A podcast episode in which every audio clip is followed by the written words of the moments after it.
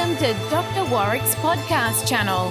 Warwick is a practicing cardiologist and author with a passion for improving care by helping patients understand their heart health through education. Warwick believes educated patients get the best health care. Discover and understand the latest approaches and technology in heart care and how this might apply to you or someone you love.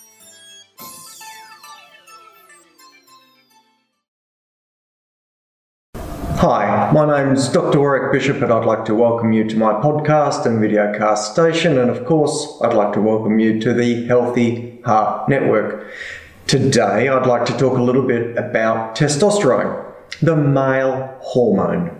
We've heard lots about estrogen and the women hormone over many years. Estrogen being looked at in lots of large studies, trying to understand whether its role in terms of supplementing estrogen levels for women who are postmenopausal, i.e., whose estrogen, estrogen levels are dropping as they get older, whether that replacement is beneficial for those women or not.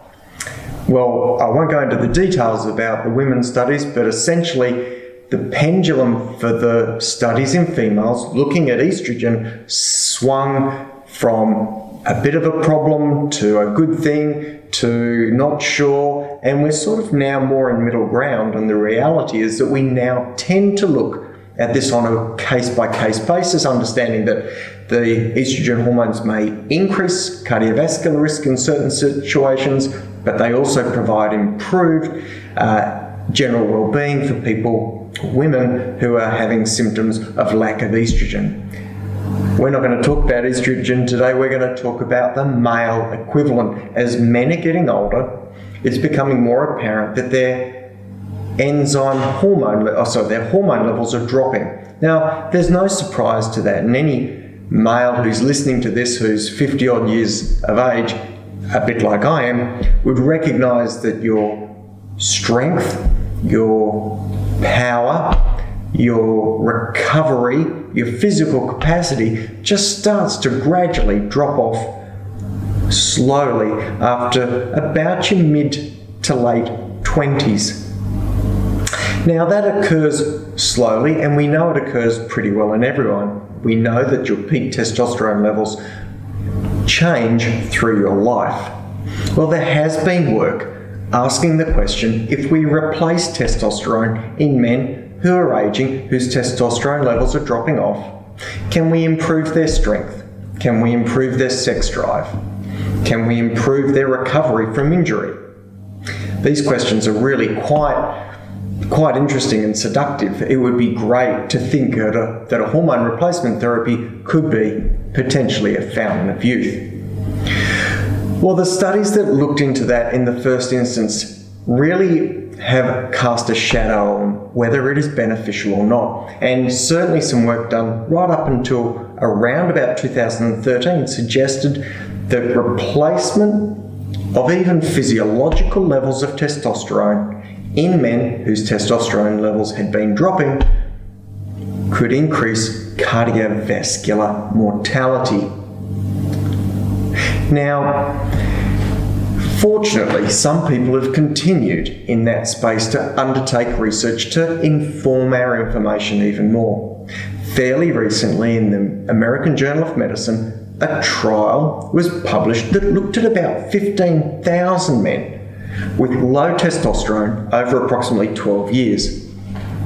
More than half of those men received a topical uh, application for their steroid, their testosterone steroid treatment, and about a, bit over a third received an injection for the administration of the hormone.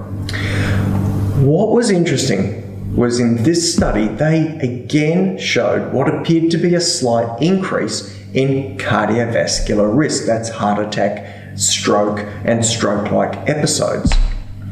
However, that wasn't a huge uptick. What was really noticeable, though, was that although there appeared to be an increased risk in cardiovascular events, overall mortality statistically was lowered in the men whose testosterone was replaced. What does this tell us? Well, it is a bit confusing. It's left us with a bit of a quandary. Interestingly, a researcher called Anawalt back in 2012 did some of that work which initially demonstrated increased cardiovascular risk with testosterone. And when Anawalt was asked to comment on this particular trial, they said that in their study, they had seen a similar trend, that there was an increase in cardiovascular events, but overall, a decrease in overall mortality. So, the explanation, we're not really sure. Certainly, if giving testosterone lowers overall mortality, at least that's a good starting point. Anawalt was suggesting that that reduction in mortality overall may mean that the increase in cardiovascular risk is very small, but the benefit to the total body is greater through the role of testosterone. Things like strength, Things like avoiding falling over, things like healing better, being more mobile, things that really improve not only quality of life, but how you live and continue to function in your life. Really interesting space. So, testosterone therapy certainly still something that's going to be investigated, still something that is going to demand more information. Could it be that down the line we look at giving men testosterone replacement but try and offset the risk of cardiovascular event by cholesterol lowering medication and aspirin, for example? Trying to negate or nullify the cardiovascular risks, but still trying to maintain the improvement in strength, power, and, as we would all hope, sex drive.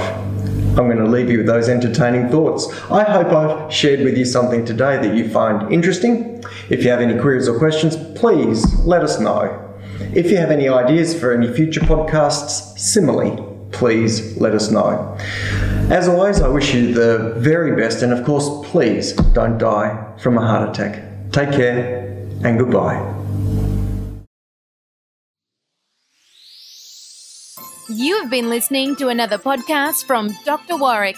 Visit his website at drwarwickbishop.com for the latest news on heart disease. If you love this podcast, feel free to leave us a review.